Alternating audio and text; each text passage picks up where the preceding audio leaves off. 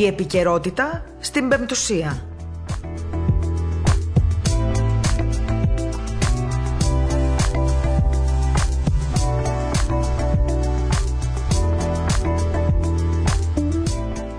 Καλησπέρα σας, αγαπητοί ακροατές. Η εκπομπή επικαιρότητα στο ραδιόφωνο της Πεντουσίας, στο ψηφιακό ραδιόφωνο της Πεντουσίας, σε αυτό που ακούτε όλοι από όλα τα σημεία ε, της γης, από όλα τα σημεία του χάρτη και σας ευχαριστούμε γι' αυτό. Μόλις ξεκίνησε λοιπόν η εκπομπή σε αυτό το ραδιόφωνο που όλοι αγαπήσαμε από την πρώτη στιγμή της ε, επαναλειτουργίας του.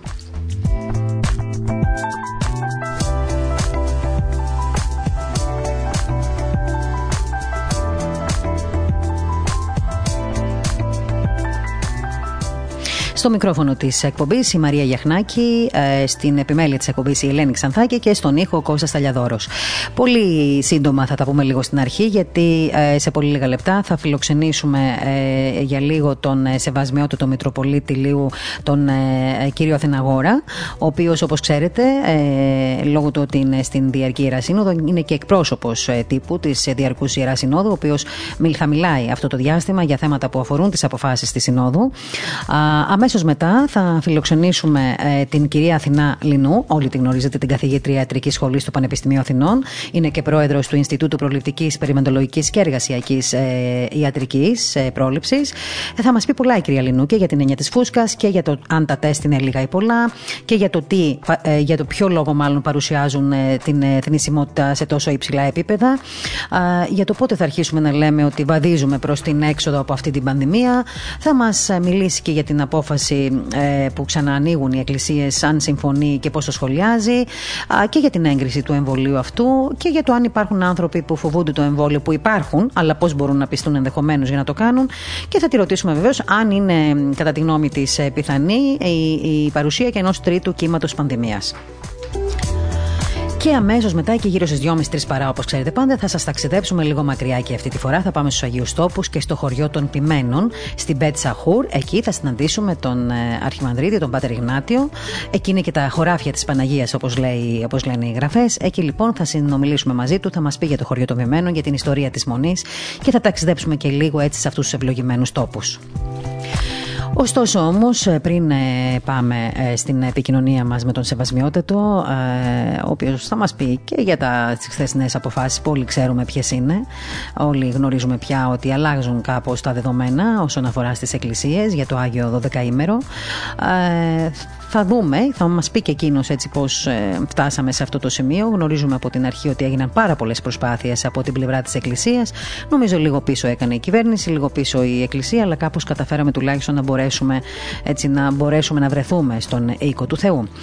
Όμως, ε, πριν από αυτό, θέλω να σας ε, έτσι αναφέρω ότι σύμφωνα με τα όσα είπε ο κύριος Πέτσας ε, σήμερα το πρωί ε, πιθανόν πριν το τέλος του έτους θα γίνει ο πρώτος εμβολιασμός στην Ελλάδα και ότι μόνο 300.000 δόσεις εμβολίου θα λάβουμε τον ε, Γενάρη. Αυτά θα διατεθούν τουλάχιστον στην Ελλάδα. Νομίζω θα πάρουμε το μικρότερο ποσό εμβολίων, το, τη μικρότερη ποσότητα συγγνώμη, εμβολίων. Ο κύριος Πέτσας είπε μάλιστα το πρωί στο ραδιόφωνο των παραπολιτικών ότι έχουμε καλά και κακά νέα για το εμβόλιο. Θα τα πάρουμε βέβαια γρήγορα, αλλά θα πάρουμε λιγότερο λιγότερα. Όλη η Ευρώπη θα πάρει λιγότερα, επομένως και η Ελλάδα θα πάρει τα πιο λίγα από την υπόλοιπη Ευρώπη. Δεν ξέρω βέβαια για ποιο λόγο έγινε αυτό, αλλά δεν έχει σημασία. Το ακούμε θετικά και αυτό. Το πρώτο εμβόλιο, μάλλον, ε, είναι πολύ πιθανό να γίνει πριν το τέλος του χρόνου. Αυτό υπογράμμισε ο κύριος Πέτσας. Φαντάζομαι όλοι θα ακούσατε πώς ονόμασε η κυβέρνηση αυτή την εκστρατεία του εμβολιασμού. Επιχείρηση Ελευθερία. Χθες το ακούσαμε, δεν ξέρω αν εμπνεύστηκαν από τη μέρα του Αγίου Ελευθερίου που ήταν χθες και μεγάλη χάρη του Αγίου. Ένας θαυματουργός Άγιος, ο Άγιος Ελευθέριος, και ευχόμαστε να μας βοηθήσει όλους να βγούμε από αυτήν την κρίση και την πανδημία υγιείς και νικητές.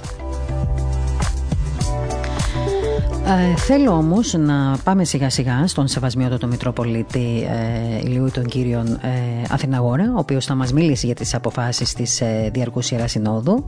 Έτσι, πόσες εκτός ενδεχομένως έγιναν, πώς καταφέραμε και φτάσαμε μέχρι εδώ. Ε, θα μας πει και εκείνος ότι πλευρά τη δική του ιεράρχη είναι, πώς ο κόσμος αποδέχθηκε όλη αυτή την ε, απόφαση. Ε, και αμέσως μετά, πριν πάμε στην κυρία Λινού, θέλω να σας πω και για τον Παγκόσμιο Οργανισμό Υγείας, ο οποίος μιλάει για ένα κίνδυνο νέου κύματος στην Ευρώπη στις αρχές αρχέ του 2021. Ευελπιστούμε όμως ότι τα πράγματα θα πάνε πολύ καλύτερα. Για όλους εσάς λοιπόν που μας ακούτε από Αυστραλία, από Ρωσία, από Αμερική και βλέπω τα μηνύματά σας από το πρωί και σας ευχαριστούμε πάρα πάρα πολύ και για τη συμπαράσταση και για την, ε, έτσι, ε, έτσι, αυτή την αγάπη που βλέπω ότι έχετε στο ραδιόφωνο. Με ρωτάτε πολύ για την τηλεοπτικό σταθμό. Ο τηλεοπτικός σταθμός σύντομα θα έρθει, περίπου σε έναν μήνα νομίζω θα είμαστε στον αέρα, με πολλά και ωραία προγράμματα. Ε, και βεβαίως, όπως σας είχα πει και σας είχα προαναγγείλει, ε, θα έχουμε κοντά μας και τον Σεβασμιότατο πολύ σύντομα, ο οποίος ε, θα μας σχολιάσει και εκείνος από την πλευρά του. Ε, τις, ε, θα μας ανακοινώσει μάλλον αυτά που ξέρουμε από χθες για τις για τις αποφάσεις της Διαρκούς Συνόδου, που νομίζω ότι πολλοί κόσμο τον χαροποίησαν, διότι από το τίποτα νομίζω ότι είναι και αυτό κάτι πάρα πολύ σημαντικό. Ε, Σεβασμιότατε, ευλογείτε, σας ευχαριστώ πάρα πολύ που είστε κοντά μας. Καλησπέρα σας, καλησπέρα σας συντομεύσαμε λίγο τις εργασίες και έτσι μπορώ να είμαι Έτσι, μου κάνετε, και, τη, μου κάνετε και την τιμή για άλλη μια φορά και σας ευχαριστώ πολύ. Ε, Βεβαίως, σας ακούσαμε και χθες ε, με πολύ προσοχή να ε, ανακοινώνετε τις αποφάσεις της Διαρκού Συνόδου, ε, Ιεράς Συνόδου για το θέμα που αφορά όλους μας και το περιμέναμε αυτό. Ε, θέλω να σας ρωτήσω τώρα το εξής. Ε, καταρχήν, ξέρω ότι γίνανε πάρα πολλές επαφές, ε, σκεφτήκατε πολύ, συνεργαστήκατε πολύ μεταξύ σας όλοι οι ιεράρχες στη Διαρκή Ιερά Σύνοδο ε, για να φτάσουμε σε αυτό το αποτέλεσμα. Ε, θεωρείτε ότι είναι μια νίκη της Εκκλησίας αυτό, αυτή, αυτή τη στιγμή σεβασμιότατε; Ε, κοιτάξτε, δεν, ε, δεν θα το πω έτσι ακριβώς. Ναι. Να μου το πείτε εσείς, ε, όπως γιατί, γιατί δεν υπάρχουν, ναι, όχι εννοώ, δηλαδή, αν πούμε για νίκη, δεν υπάρχουν νικητές συγκεκριμένοι ναι. σε αυτή ναι, ναι. την περίπτωση, διότι υπήρξε μια σύγκληση ναι. και από τη μεριάς της Ιεράς Συνόδου, ναι. αλλά και της ε, πολιτείας, από την ε, κυβέρνηση, mm-hmm. έτσι ώστε να, ε, να διευθετηθούν μερικά πράγματα που κάποιοι παράγοντες ε, και από τις δύο πλευρές τα εμπόδιζαν. Mm-hmm. Τα εμπόδιζαν. Έτσι. Έγινε μια προσωπική επικοινωνία ε, τρεις φορές το διήμερο από τον Μακαριότητα και τον πρωθυπουργο mm-hmm. και εν τέλει ε, μπήκαν στο χώρο και οι δημοψιολόγοι, οι οποίοι για πρώτη φορά, πρέπει να τονίσω και όντως, όντως, το από την αρχή, από την αρχή του, του, αυτής της πανδημίας ε, συμφώνησαν ότι τα μέτρα της ε, Εκκλησίας είναι ήπια και πρέπει να τις δοθούν. Mm-hmm διότι ήταν λογικά. Ε, δεν, δεν ζητούσαμε κάτι. Τώρα, πώς βρέθηκε ο αριθμός 9 είναι όλος παράδοξο. Είναι νομίζω μια πολιτική απόφαση και, καμιά, και ποτέ οι λοιμοξιολόγοι δεν είπαν για 9, ούτε για τα ρεβεγιόν είπαν 9. Mm-hmm. Αυτό νομίζω το χθες το καταλάβαμε όλοι μας ότι υπήρξε μια σύγχυση. Η κυρία Λινού νομίζω υπήρχε έτσι, ήταν ε, ε, πολύ παραστατική. Την έχουμε και σήμερα μετά από εσάς αμέσως την κυρία Λινού και θα μας το πει και. Πολύ ωραία, πολύ ωραία. Πολύ ωραία Οπότε θα σας διαδεχθεί σε ε, συζήτηση. Έχω μια, μια άμεση σχέση με τον άντρα τη, γιατί ήμασταν μαζί στο Σωτήρα και ο Μαδόπουλο και ο Μαδάρχη. Και είναι και φοβερός επιστήμονας και ο κύριος Δημήτρης Λινός. Ναι, είναι σοβαρός επιστήμονας ναι, ακριβώς. Ναι. Και ε, βοήθησε πάρα πολύ ότι σε μια εκπομπή είχα βγει και είπα ότι να μας φέρουν οι επιστήμονες απόδειξη ότι με τη θεία κοινωνία μεταδίδεται ο ιό. Και είπε ε, αμέσως μετά από μένα, χωρίς να το ξέρω εγώ ότι θα έβγαινε, ότι δεν υπάρχει καμία μελέτη, γιατί χρειάζεται χρόνο για να γίνει αυτή η μελέτη. Μάλιστα. Δεν υπάρχει περίπτωση να υπάρχει μελέτη. Μάλιστα. Λοιπόν, εν πάση περιπτώσει. Ε, Πάμε στο θέμα μας τώρα που αφορά τις ανακοινώσεις σας εχθές, αυτές που έγιναν και τις ακούσαμε από εσάς βεβαίως. Νομίζω ότι εκείνο το οποίο ε, καθόρισε όλη την ιστορία ήταν ε, ακριβώς η πρόταση του Αρχιεπισκόπου που ε, ήταν στην επιστολή τη δεύτερη που στείλαμε στον Πρωθυπουργό, mm-hmm. του μήνα Δεκέμβριο δηλαδή. Η πρώτη ήταν το Νοέμβριο και του ξεκαθαρίζαμε ότι δεν θα αφήσουμε να κλείσουν οι εκκλησίες στην πρώτη επιστολή τον ε, Δεκέμβριο, δηλαδή τόσο μεγάλες γιορτές, Θεοφάνεια, Χριστούγεννα, εντάξει, χρονιά. Ε, παρόλο που είναι η γιορτή του Μεγάλου Βασιλείου. Ε, καθοριστικότητα λοιπόν αυτό το οποίο έθεσε μέσα ένα πρόσωπο ανά 15 χρονικά μέτρα. Mm-hmm. Είναι αδύνατο να μεταδοθεί οτιδήποτε. Και με μάσκα βέβαια, έτσι. Mm-hmm. Λοιπόν, τη μάσκα θα τη βγάλουν οι άνθρωποι που θα κοινωνήσουν. Ε, ε, Επίσης, ε, ε, προφανώς διαβάσατε ότι προτρέπουμε όλους αυτούς τους που ανήκουν στις ευπαθείς ομάδες να μην συμμετάσχουν στις ε, λειτουργίες αυτές, να κρατήσουν το σπίτι τους και να, για να προφυλάξουν αυτός περισσότερο. Έτσι. Ναι. Δεν έχει σημασία να είναι ηλικιωμένοι οι νεότεροι, γιατί ένας ζάχαρο μπορεί να έχει, ένας ζάχαρο διαβήτης μπορεί να έχει και ένας νέος δεν ή καρδιακά, καρδιοαγγειακά προβλήματα. Ε, επίσης καλέσαμε και τους ε, ιερείς και τους επιτρόπους να εποπτεύσουμε την δέουσα εγρήγορση όλα αυτά τα μέτρα γιατί εάν δεν τηρηθούν τα μέτρα θα χάσουμε. Έτσι δεν είναι όλα και αυτά όχι μόνο θα, θα, χάσουμε, θα χάσουμε σίγουρα από την προσπάθεια τη συνολική από τη μία πλευρά, αλλά επιτρέψτε, επιτρέψτε μου να πω, γιατί δεν το αντέχω και εγώ να το ακούω συνεχώς, θα τα βάλουν διπλά και τριπλά πάλι με την Εκκλησία μετά. Δηλαδή θα μας πούν, σας δώσαμε και μια ευκαιρία. Ναι, αυτό. Και μετά μην ξεχνάτε ότι έχουν μπροστά μας και τη Μεγάλη Σαρκωσή και το Πάσχα δεν ξέρουμε πώς θα πάει η κατάσταση. Άρα λοιπόν πρέπει να, να δείξουμε ε, αυτή την εμπιστοσύνη η οποία αποκτήθηκε ανάμεσα στην ε, ε Εκκλησία και την ε, ε, παρούσα κυβέρνηση να την συνεχίσουμε, έτσι, mm-hmm. να την τορπιλήσουμε. Και ε, αυτό είναι ένα μήνυμα για όλους εκείνους τους κληρικούς και λαϊκούς οι οποίοι ευκαιρός ακέρος πετάγονται και υποστηρίζουν διάφορες θέσεις οι οποίες και σχέση με την Εκκλησία δεν έχουν και με το δόγμα της δεν έχουν και με τίποτα δεν έχουν. Απλώς επειδή κάποιος γέροντας ή κάποιος αυτό είπε. Και νομίζω ότι τους δόθηκε και πολύ και υπερβολικά, ε, υπερβολικά βήμα για να εκφράσουν αυτές τις απόψεις ε, σε βασμιότητα και έπαιξαν πολύ μεγάλο ρόλο και στην σύγχυση του κόσμου. Συγχύστηκε ο κόσμος από τις διαφορετικές πληροφορίες που έπαιρνε. Ακριβώς.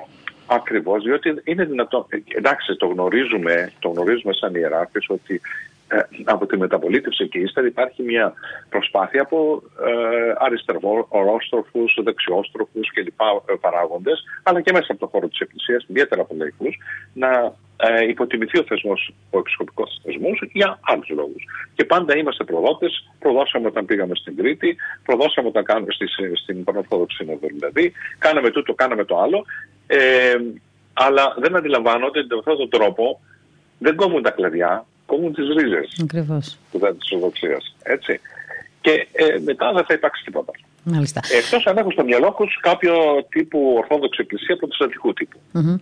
Πάντως και εσείς, επειδή έτσι γι' αυτό κατάλαβα στην αρχή που μου είπατε ότι υπήρχαν και διαφορετικές απόψεις και πλευρές και από την πλευρά της πολιτείας και της Εκκλησίας και ότι είναι καλό το, ότι, το γεγονός ότι υπήρχε μια συνεργασία ανάμεσα στον ε, Μακαριότατο και στον Έλληνα Πρωθυπουργό, προκειμένου να φτάσουμε ένα βήμα μπροστά. Δηλαδή, σίγουρα γίνανε κάποια ναι. βήματα πίσω, αλλά γίνανε και κάποια βήματα μπροστά. Δηλαδή, εκεί που ήταν ε, τελείως και κλεισμένο των θυρών οι εκκλησίες, τουλάχιστον θα μπορέσουμε έτσι να πάμε ε, να, ναι, να γιατί, βρεθούμε στου γιατί, γιατί η εικόνα που είχαμε από τους σεβασμετά ήταν ότι εάν δεν μας δώσουν το, αν δεν αλλάξει και μείνουν νέα, εμείς θα τις κλείσουμε τις εκκλησίες. Δεν θα κοροϊδεύουμε τον κόσμο. Πώς θα, ποιος θα, ποιος, Οπότε ποιος δεν, ήταν, δεν ήταν κακό δηλαδή το γεγονός ότι ακούστηκαν και αυτές οι φωνές κατά όχι μια περίπτωση. Ναι, βοήθησαν βέβαια, νομίζω. Όχι, βέβαια, ναι, βοήθησαν όλοι αυτοί και επιστολές που στάθηκαν στη Σύνοδο και από τα θρησκευτικά σωματεία, 220 νομίζω ήταν, ε, ε, που έχουν σχέση με την Εκκλησία, έτσι.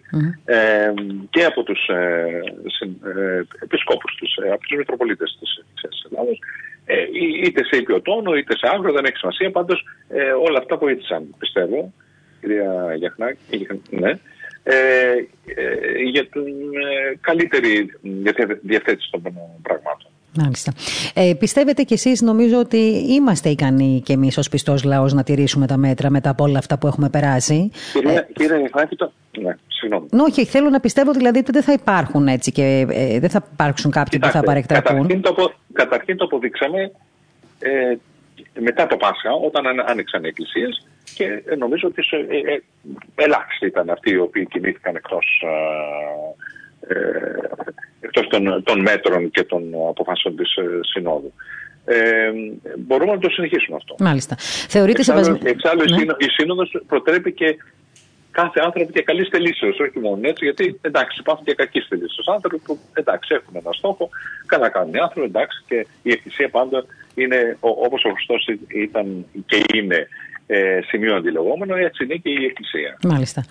Ε, Σεβασμιότατε, ε, πιστεύω ότι, ναι, ναι, και πιστεύω ότι έχουμε, και την, ε, έχουμε πλέον και την γνώση και οι μικροί, ακόμα και οι μεγάλοι να είναι, ναι, ναι. νομίζω, έτσι και την εμπειρία, να μπορούν, να μπορούν λίγο να βάλουν και σε μια τάξη τα πράγματα. Και είναι καλύτερα δηλαδή να ακούς, αν θέλετε, και από τους ε, ε, ανθρώπους της Εκκλησίας να βάζουν σε μια τάξη τον κόσμο, παρά να βλέπεις την παρουσία της αστυνομίας, να βάζει κορδέλες και να γράφει πρόστιμα. Και να σας, να σας το κύριε Διαχνάκη, ήταν απαράδεκτο νομίζω και τονίστηκε και στο βίντεο τέλος πάντων, ε, ήταν ο παράδειγμα Λιγάκη. Εντάξει, ένα πανηγύριο όπως είναι ο, ο Άγιος Ανδρέας στην Πάτρα, ωραία μπορεί να, προ, ε, να προσελκύσει πάρα πολύ κόσμο και εκτός από τον, τους ανθρώπους της Μητροπόλεως και όπως γινόταν όλα τα προηγούμενα χρόνια. Ωραία λοιπόν να υπάρξει αυτή η περιφρούηση. Τώρα στην Αγία Βαρβάρα Ηλίου, δηλαδή πώς θα ερχόντουσαν πια που ήταν έξι περιπολικά και 20 αστυνομικοί; Επί δύο ημέρες. Ναι. Εντάξει, αυτό νομίζω ότι έτσι δημιουργεί κάποια προβλήματα. ενώ αν υπήρχε και όλα αυτά έγιναν, γιατί δεν έγιναν σε άλλους ναούς, στο Νικολάου, ας πούμε, mm-hmm. επειδή είχαν αγρυπνία. Αποφάσισαν οι κληρικοί του ναού να κάνουν αγρυπνία. Και κλεισμένο το θέμα, δεν θα τα φτάσει άνθρωπο, από τις 10 το βράδυ, που αγοραζόταν η κυκλοφορία, μέχρι τις 7 το πρωί. Μάλιστα είχαν περιφρούρηση. Mm-hmm. Εντάξει, αυτά είναι πράγματα τα οποία παραπέμπουν σε άλλες εποχές και δεν είναι σωστό. Τι να πω, σεβασμένο του πάντως ελπίζω τα πράγματα έτσι λίγο να ε, ισορροπήσουν και να προσευχηθούμε όλοι να περάσουμε ναι. γρήγορα αυτή τη δυσκολία και αυτόν τον πειρασμό έτσι, που μας Να αποδείξουμε ότι εμείς ότι αξίζουμε, ότι αξίζουμε να μας προσέχουν και να μας δίδουν εκείνα που αξίζουμε να μας δώσουν, σαν Εκκλησία, όπως τώρα δηλαδή. Mm-hmm. Και ελπίζω και εγώ ότι θα περάσουμε ε, τις γιορτές του Αγίου 12 ημέρου με όλα αυτά τα οποία έστω σε μικρογραφία όλα αυτά που ζούσαμε τα προηγούμενα χρόνια πληθωρικά. Μάλιστα. Ε, σήμερα, η, σήμερα ολοκληρώσατε τις εργασίες ε, ως διαρκή ιεράς Ναι, ήταν υπηρεσιακά θέματα όμως. Mm, ήταν θέματα ημερήσιας διάταξης, δεν είχαν καμία σχέση με την χθεσινή ημέρα. Εχθές ήταν Όχι, αυτό. Μπορώ να σας αναφέρω όμως, κοιτάξτε, μπορώ ναι, να σας αναφέρω μερικά. Κατά συζητήσαμε, δεν έχει βγει ακόμη το δελτίο τύπου, αλλά από όσο mm-hmm. γνωρίζω, συζητήσαμε τα, τα σχετικά με τον ορτασμό του 1821. Α, πολύ σημαντικό Έτσι, και αυτή. Αυτά τα οποία είναι, είναι 261 εκδηλώσεις τη Εκκλησία σε διάφορες Μητροπόλεις, οι οποίες θα ξεκινήσουν από τον Ιανουάριο. Επίσης, θα σταλεί μια ε, εγκύκλιος η οποία θα διαβαστεί την πρώτη χρονιά ε, για το νόημα που έχει αυτός ο ορτασμό των 200 ε, χρόνων. Αποφασίσαμε για το ημερολόγιο του, 1000, ε, του 2022 να αφιερωθεί στην μικρασιατική καταστροφή. Mm-hmm. Ε, και ε, νομίζω ότι θα, και θα έπρεπε και επίσης θα στείλουμε ε, μια επιστολή έτσι συμπαράσταση σε όλες, σε όλες τις σφαγές που γίνονται τις τελευταίες μέρες με τους Αρμενίους ένα από τα θέματα που από τα πολλά θέματα που συζητήσαμε σήμερα, εκτός από τα επιχειρησιακά. Μάλιστα. Ωραία. Σεβασμιότατο, τώρα διαβάζω, τώρα μου στείλουν και οι συνάδελφοί μου που βρίσκονται στην Διαρκή Σύνοδο ότι ο Μακαριότατος μόλις έκανε και μία δήλωση στις κάμερες. Ε, ο οποιο είπε ότι όσον αφορά στην ασθένειά του ήταν μια μεγάλη δοκιμασία, αλλά και ένα μεγάλο μάθημα για όλους μας. Ε, και σε ερώτηση που του έγινε για το αν βρέθηκε τελικά η χρήση τομή, ε, εκείνος απάντησε ναι, ε, ότι θα είχε λυθεί, μάλιστα, σημείωσε ο Μακαριότατος ε, το θέμα πολύ πιο μπροστά. Δεν υπήρχαν άνθρωποι που κολλάνε και μεγαλοποιούν κάποια πράγματα.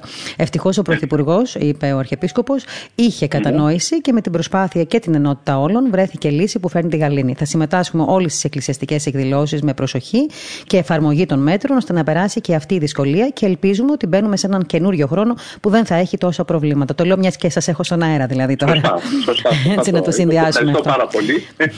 σας ενημερώνω και εγώ από την πλευρά μου. Πάντως σας ευχαριστώ πάρα πολύ ότι από χθες, όχι τόσο στου προηγούμενους μήνες, αλλά από χθες έχω καταλάβει τι δύσκολη δουλειά είναι να είναι κανείς δημοσιογράφος. Είδατε, είδατε. Θέλει και ισορροπίες, θέλει. Ναι. Όλα, όλα, Πρέπει να έχουμε και πειθό, γιατί πώς θα σας πει. Και να μαζέψει τα θέματα και λοιπά, όλα αυτά. Τώρα ξέρετε, σας ακούει νομίζω και η κυρία Λινού, η οποία είναι στον αέρα και περιμένει τη σειρά της. Ωραία, ωραία. Λοιπόν, εγώ να σας. Λοιπόν, όχι, τα λέω ότι σας ακούει, σας ακούει, οπότε ξέρετε, μπορεί να θέλετε κάτι να τη πείτε. Αυτό εννοώ. Όχι, έχουμε καλές γιορτές. Λοιπόν, να είστε καλά, σεβασμιότητα. Σας ευχαριστώ πάρα πολύ για την ευλογία αυτή να είστε πάλι σήμερα κοντά μας. Ε, την ευχή σας, καλή δύναμη και θα τα ξαναπούμε. Να, την έχετε, την έχετε. Να, είστε, θα τα πούμε. να είστε καλά, καλή δύναμη.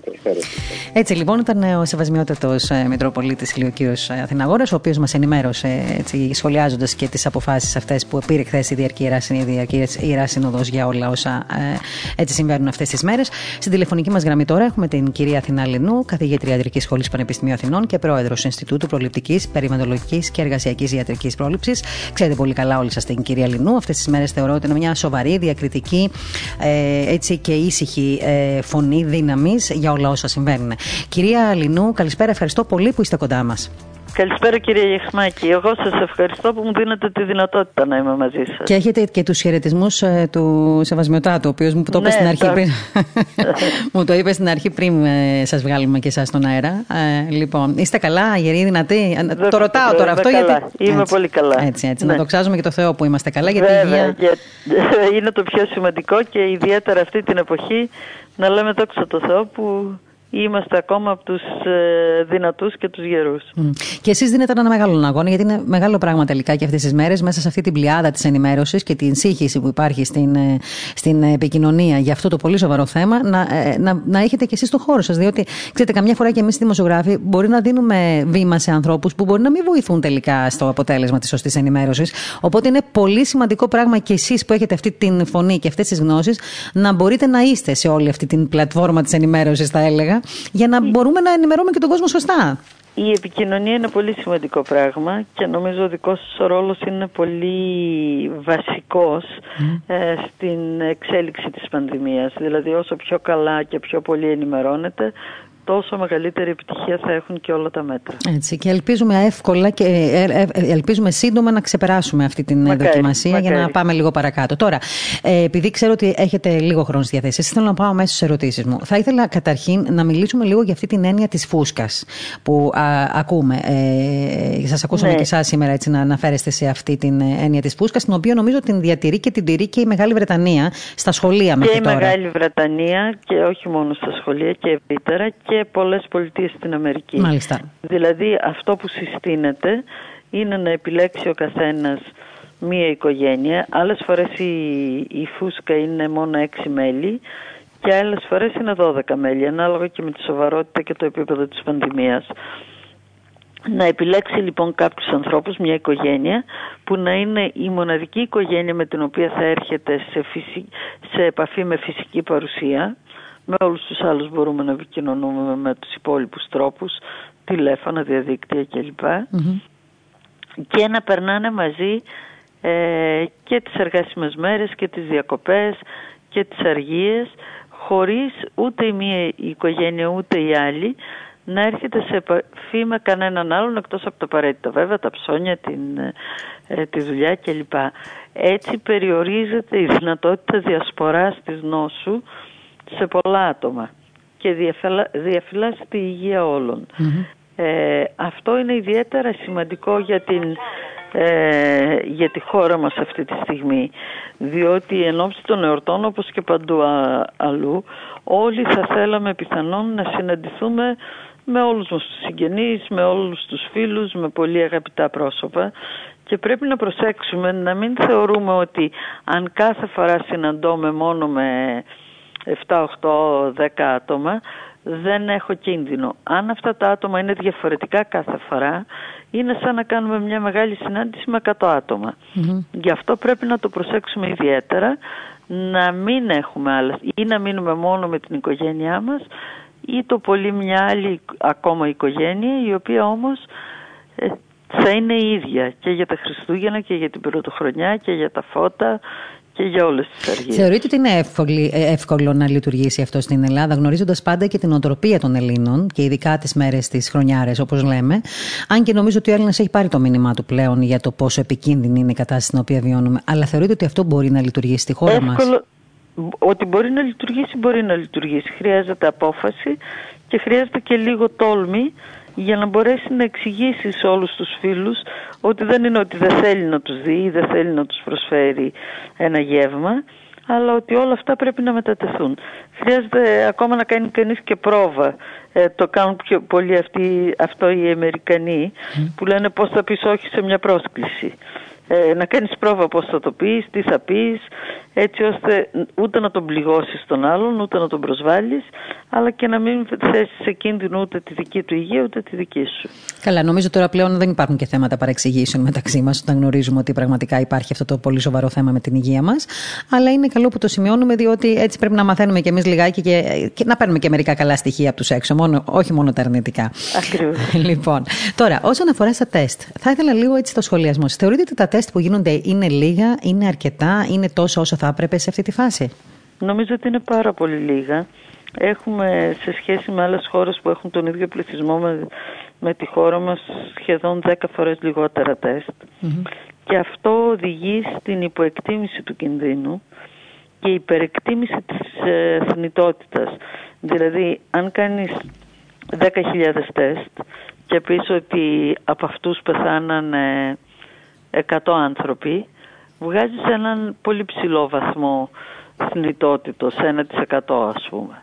Αν όμως τα τεστ ήταν 20.000 ή 30.000, ο αριθμός των θανάτων θα ήταν ίδιος και ο δείκτης θνητότητας θα ήταν πολύ χαμηλότερος.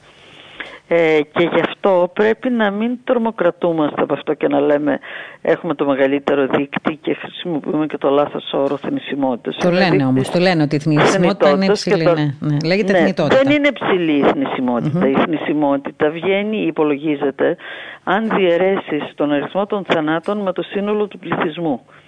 Εκεί είμαστε κοντά στο μέσο όρο της Ευρώπης. Όχι ότι είμαστε όπως ήμασταν στο πρώτο κύμα σε πάρα πολύ καλή θέση αλλά δεν είμαστε και τόσο τραγικά να είμαστε οι χειρότεροι της Ευρώπης. Γι' αυτό νομίζω ότι είναι πολύ σημαντικό και να έχουμε πολλά τεστ και τα τεστ τα χρειαζόμαστε και για ένα λόγο.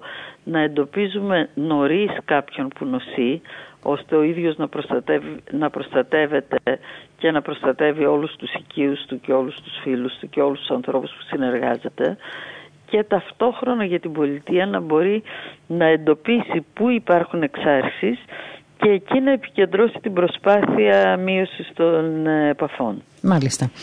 Ε, τώρα, ε, ε, πότε πιστεύετε ότι μπορούμε, αν μπορούμε, να αρχίσουμε να λέμε ότι μπορεί και να βαδίζουμε προς την έξοδο αυτού του εφιάλτη που ζούμε; Νομίζω ότι αυτό θα μπορούμε να το πούμε ε, τουλάχιστον στη χώρα μας και σε κάθε χώρα όταν το 70% του πληθυσμού της χώρας έχει αποκτήσει ανοσία και στις περισσότερες χώρες του κόσμου, σχεδόν σε όλες, ανοσία μπορεί να αποκτηθεί μόνο με τον εμβολιασμό. Επομένως, όταν θα έχει εμβολιαστεί το 70% του πληθυσμού και θα έχει περάσει και μια εβδομάδα από την τελευταία δόση του καθενός, ε, τότε θα υπάρχει αυτό που λέμε η ανοσία αγέλης. Δηλαδή δεν θα μπορεί να διασπαρεί ο ιός γιατί δεν θα βρίσκει υποψήφιους διασποράς. Δεν θα βρίσκει ανθρώπους υποψήφιους να νοσήσουν. Μάλιστα. Ε, τώρα, η απόφαση να ανοίξουν οι εκκλησίες, έστω και με αυτόν τον τρόπο που αποφασίστηκε, έτσι, από εκεί που ήταν τελείως και κλεισμένο των θερών οι ιερέ ακολουθίες, όπως ξέρετε και εσείς φαντάζομαι, αποφασίστηκε να είναι ανοιχτές για τομική προσευχή, να ε, μπορέσουμε να παρακολουθήσουμε, να βρεθούμε, να συμμετάσχουμε στην ιερή, ιερά ακολουθία Χριστούγεννα, ε, Πρωτοχρονιά και Θεοφάνεια, χωρίς να γίνει βεβαίως ο αγιασμός ε, σε ανοιχτούς χώρους. η απόφαση αυτή πώς σας βρήκε εσάς, πώς τη σχολιάζετε; Βρήκε πολύ σύμφωνη ε, με βάση το γεγονός ότι ε, ναι μεν θα είναι... Ε, θα υπάρχει δυνατότητα για αρκετούς από εμάς να παρακολουθήσουμε τη Θεία Λειτουργία και στις τρεις μεγάλες γιορτές αλλά αφενός ο αριθμός αυτών που θα μπορούν να είναι μέσα στο ναό είναι περιορισμένος και δεν δίνει τη δυνατότητα διασποράς διότι με αυτό το 1 προς 15 τετραγωνικά ένας άνθρωπος σε κάθε 15 τετραγωνικά οι άνθρωποι θα βρίσκονται σε απόσταση πολύ μεγαλύτερη από τα δύο μέτρα που είναι το συνιστόμενο για αποστασεις Αν λοιπόν οι άνθρωποι φοράνε και τη μάσκα τους, έχουν και αντισηπτικό και δεν πλησιάζουν ο ένας τον άλλον, θα έχουν άπλετο χώρο για να είναι μακριά ο ένας από τον άλλον, δεν υπάρχει κίνδυνος και δίνει και τη δυνατότητα να αισθανθούμε ότι είναι πραγματικά Χριστούγεννα. Και εκείνο που πρέπει να προσέξουμε είναι ότι παρά το κρύο θα πρέπει να έχουμε ανοιχτά παράθυρα και πόρτες ώστε να, μπαίνει, να γίνεται φυσικός αερισμός του χώρου. Μάλιστα. Και αυτό νομίζω ότι είναι πολύ σημαντικό να το καταλάβουμε όλοι μας, γιατί καμιά φορά ξέρετε και στην εκκλησία πηγαίνουν Λέμε και... κρυώνω. Ναι, υπάρχουν... Να πάμε με, και... με πολύ ναι. ζεστά ρούχα. Εντάξει, είναι και ορισμένες, ε, ξέρετε, το ζούμε και εμείς καμία φορά, ότι είναι και ορισμένες γυναίκες που είναι πιο μεγάλες σε ηλικία, οι οποίες έρχονται στην... το κρύο. Φοβούνται το κρύο, έρχονται από νωρίς το πρωί να μπουν, καθόνται στη θεσούλα τους εκεί καημένες και αυτέ και μετά σου λένε κλείσει το παράθυρο, κλείσει την πόρτα. Αυτό νομίζω ότι πρέπει πλέον να μόνο Ειδικά οι. Ειδικά αυτή την περίοδο. Ναι, ναι. Οι άνθρωποι στο ναό θα βάλουν νομίζω μια τάξη και θα μπορέσουμε όλοι να, έτσι, να βρεθούμε στι στιγμές ευλογημένες μέσα στην ιερά ακολουθία. Τώρα, η έγκριση του εμβολίου ε, που λένε ότι στις 21 Δεκεμβρίου, έτσι όπως λένε τουλάχιστον, ε, θα προχωρήσει. Όμως, πέστε μου κάτι, ε, δεν παίζει σημαντικό ρόλο το πότε θα πάρουμε αυτές τις δόσεις. Εντάξει, θα εγκριθεί 21 Δεκεμβρίου. Ε, παίζει και πόσες θα είναι αυτές οι δώσει.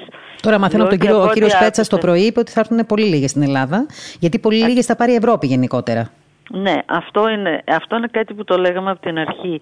Είχε συμβεί και στην ε, διάρκεια της ε, πανδημίας της γρήπης της απλής που δεν είχε τελικά σοβαρές Ότι το, υπήρχε διαμάχη και προσπάθεια μεταξύ ε, κρατών για το ποιος θα πάρει το εμβόλιο και πόσο γρήγορα. Τότε δε επειδή το αγοράζαμε και δεν υπήρχε ε, κεντρική ε, ήταν σχεδόν σαν να είσαι στο χρηματιστήριο.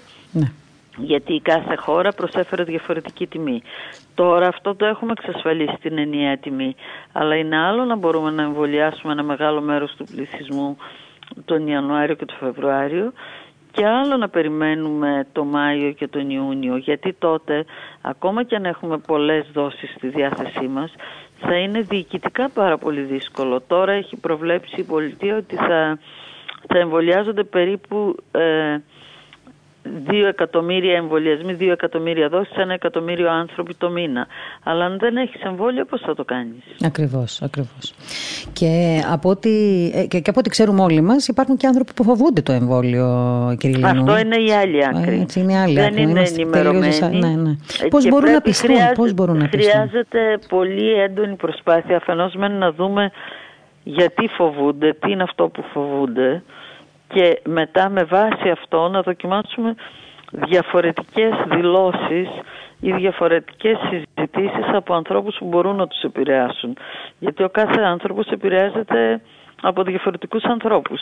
Ένας νέος μπορεί να επηρεαστεί από έναν καλλιτέχνη. Ένας ηλικιωμένος μπορεί να επηρεαστεί από την εκκλησία του, από τον ιερέα. Ε, ένας σκεπτόμενος μπορεί να επηρεαστεί από άλλους σκεπτόμενους και φιλοσόφους. Όλα αυτά πρέπει να τα μελετήσουμε για να ξέρουμε τι θα πούμε στον καθεναν Και αυτό είναι δύσκολο. Διότι και κάποιοι νομίζω έχουμε την ευθύνη όσοι γνωρίζουν και είναι, ε, και είναι σε αυτές Έχουμε τις την ευθύνη αλλά μπορεί να μην έχουμε την τεχνική και τον τρόπο. Οπότε χρειάζεται πολλή δουλειά και στο θέμα της επικοινωνίας, της σωστής επικοινωνίας. Χρειάζεται επικοινωνιολόγους που θα τους κατευθύνει η επιστήμη ε, το τι να λένε. Μάλιστα. Ε, τώρα, ε, επειδή ήθελα να σας ρωτήσω αν ε, θεωρείτε ότι είναι πιθανό ένα τρίτο κύμα πανδημίας, ε, ε, θέλω να σας κάνω μόνο μια εισαγωγή λέγοντας ότι διάβαζα το πρωί ότι ο Παγκόσμιος Οργανισμός Υγείας μιλάει για ένα κίνδυνο νέου κύματος στην Ευρώπη στις αρχές του 2021 και μάλιστα επιμένει στη χρήση μάσκας κατά τις οικογενειακές συγκεντρώσεις των Χριστουγέννων και της Πρωτοχρονιάς στην Ευρώπη, προειδοποιώντας έτσι για αυξημένο κίνδυνο του νέου κύματος. Εσείς φοβάστε ένα τρίτο κύμα σύμφωνα με αυτά που γνωρίζετε κι εσείς και βλέποντας και την, ε, έτσι, την καλλιέργεια όλης αυτής της κατάστασης, ε, την απόδοση όλων αυτών των προσπαθειών. Τι πιστεύετε κύριε Λινού, αν μπορείτε να μας πείτε; Νομίζω ότι αυτό που θα συμβεί θα είναι επακόλουθο της συμπεριφοράς μας. Η χρήση της μάσκας παντού είναι σημαντική. Η αποφυγή του συνοστισμού και των επαφών με πολλούς ανθρώπους είναι επίσης σημαντική γιατί ο κίνδυνος είναι συνάρτηση του πόσους ανθρώπους συναντάμε, επομένως πώς είναι η πιθανότητα κάποιος από όλους να νοσεί και για πόση διάρκεια τον συναντάμε. Και βέβαια και τι μέτρα παίρνουμε. Άλλο να συναντήσουμε κάποιον σε μια αυλή ή σε, ένα, σε μια πιλωτή από απόσταση και με μάσκα και άλλο να συναντήσουμε κάποιον σε ένα μικρό δωμάτιο κλειστό που δεν αερίζεται και χωρίς μάσκα. Μάλιστα. Επομένως ε, είναι συνάρτηση του πώς θα συμπεριφερθούμε και επίσης και πόσο γρήγορα θα εμβολιαστούμε. Γιατί αν προλάβουμε και εμβολιάσουμε μεγάλο μέρος του πληθυσμού δεν θα είναι εύκολη η διασπορά. Αν δεν υπάρχει εμβόλιο τότε πρέπει να τηρούμε πάρα πολύ αυστηρά τα μέτρα για να μην έχουμε τρίτο κύμα. Αλλιώς θα είναι αναπόφευκτο. Τώρα να σας ρωτήσω κάτι και είναι και δική μου απορία, δεν είναι απλά μια δημοσιογραφική ερώτηση. Ε, ε, ξέρουμε ότι τη Δευτέρα, όπως σας είπα πριν, 21 Δεκεμβρίου, θα συνεδριάσει ο Ευρωπαϊκός Οργανισμός Φαρμάκων για να εγκρίνει αυτή την κυκλοφορία του εμβολίου Pfizer και BioNTech. Ε, πρώτα, ε, ε, δεν ξέρω, γι' αυτό σας ρωτάω. Πρώτα θα έρθει η έγκριση από τον Ευρωπαϊκό Οργανισμό Φαρμάκων και μετά θα αρχίσουν οι, μετά θα αρχίσουν οι δημοσιεύσεις στα περιοδικά της ε, παγκόσμιας κοινότητας. Πώς γίνεται αυτό, Γιατί πολλές φορές ακούμε διάφορους που λένε. Εξαρτάται ναι. ε, ε, συνήθως με την έγκριση, τουλάχιστον στην, στην Αμερική έχουν παρουσιαστεί τα, τα, στοιχεία, τα στοιχεία, τα, στοιχεία της ε, κλινικής δοκιμής. Και νομίζω ότι είναι και στη χώρα μας. Ε, μάλιστα έχω δει ένα δημοσίευμα που ε, ο πρίτανης του Πανεπιστημίου μας, του Εθνικού και Καποδιστριακού, μαζί με συνεργάτες έχουν παρουσιάσει τα, τα αποτελέσματα και τα στοιχεία αυτά που παρουσίασε η εταιρεία στο FDA το αμερικάνικο. Επομένως αυτό είναι γνωστό. Τώρα η συνέχιση του τι θα συμβεί μετά, δηλαδή αν όταν έχουν εμβολιαστεί ένα εκατομμύριο άνθρωποι υπάρχει ένα ύποπτο κρούσμα από αλλά μιλάμε για τέτοια, αυτό θα πάρει χρόνο για να δημοσιευθεί. Μάλιστα. Να... Οπότε θέλει και λίγο υπομονή τώρα. Γιατί ε, πολλές φορές αυτό σκεφτόμαστε όλοι, ότι από τη στιγμή που δεν υπάρχουν δημοσιευμένα τα αποτελέσματα, πώς μπορούμε να κάνουμε το εμβόλιο και υπάρχει αυτή η ανθρώπινη όχι, φοβία όχι. μέσα είναι, μας, ναι. είναι δημοσιευμένα. Ναι. Είναι δημοσιευμένα. Είναι επανειλημμένα. Έχουν υπάρξει δημοσιεύσεις και σε πολύ έγκριτα περιοδικά για το πώς πάει η εξέλιξη του εμβολίου. Αλλά τώρα πλέον έχουν ανακοινωθεί. Μάλιστα.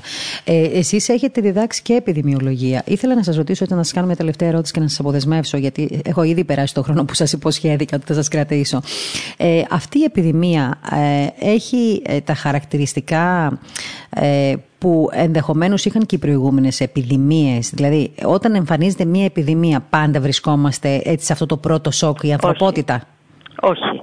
Έχουν υπάρξει πανδημίες οι οποίες ελέγχθηκαν πολύ Ε, η μόνη πανδημία η οποία είχε αντιστοιχεία με την παρούσα ναι. είναι η πανδημία της ε, γρήπης του 17.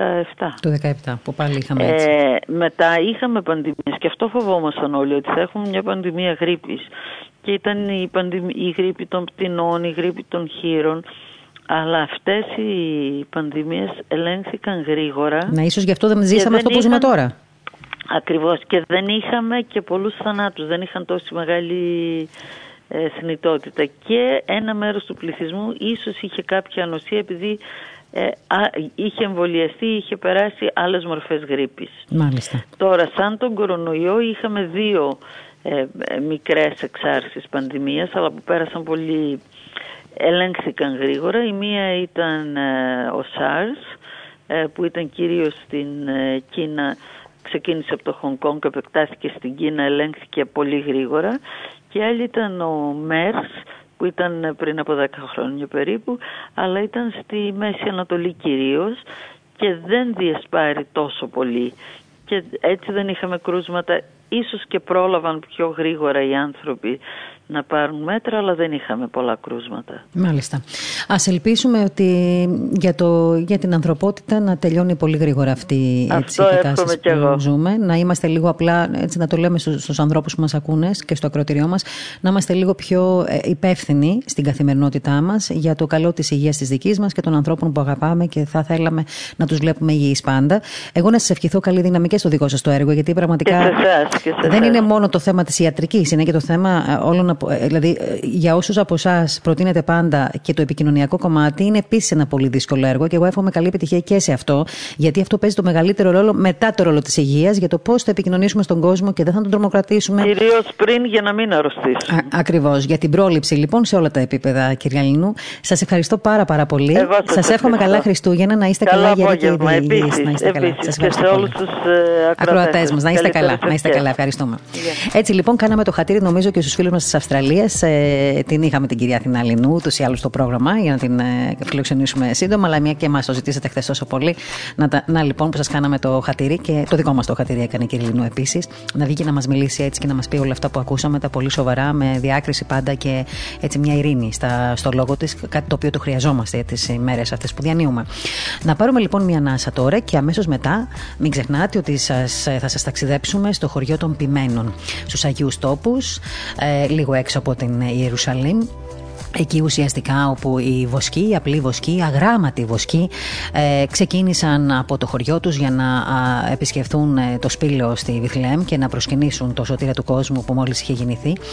Οι απλοί ποιμένες λοιπόν της Βιθλέμ ήταν οι πρώτοι αυτοί μετά την κυρία Θεοτόκο που αξιώθηκαν να λάβουν αυτό το παγχαρμόσυνο άγγελμα, το όντως Ευαγγέλιο, το μόνο Ευαγγέλιο, ότι ετέχθη προς χάρη των ανθρώπων ο αναμενόμενος σωτήρ, ο Χριστός, ο Κύριος, δηλαδή ο Θεάνθρωπος.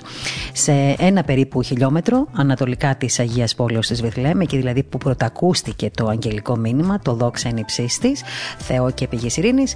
Εκεί βρίσκεται το χωριό των Πιμένων, ε, στην, ε, να το πούμε στα αραβικά, Bed Sahur, έτσι λέγεται. Λοιπόν, εκεί θα σας ταξιδέψουμε ε, αμέσως μετά από αυτή τη μικρή ανάσα που θα πάρουμε, γιατί θα συναντήσουμε τον ε, Πάτερ Γνάτιο, τον Αρχιμανδρίτη, ο οποίος βρίσκεται εκεί στο χωριό των Πιμένων, στην Bed Sahur.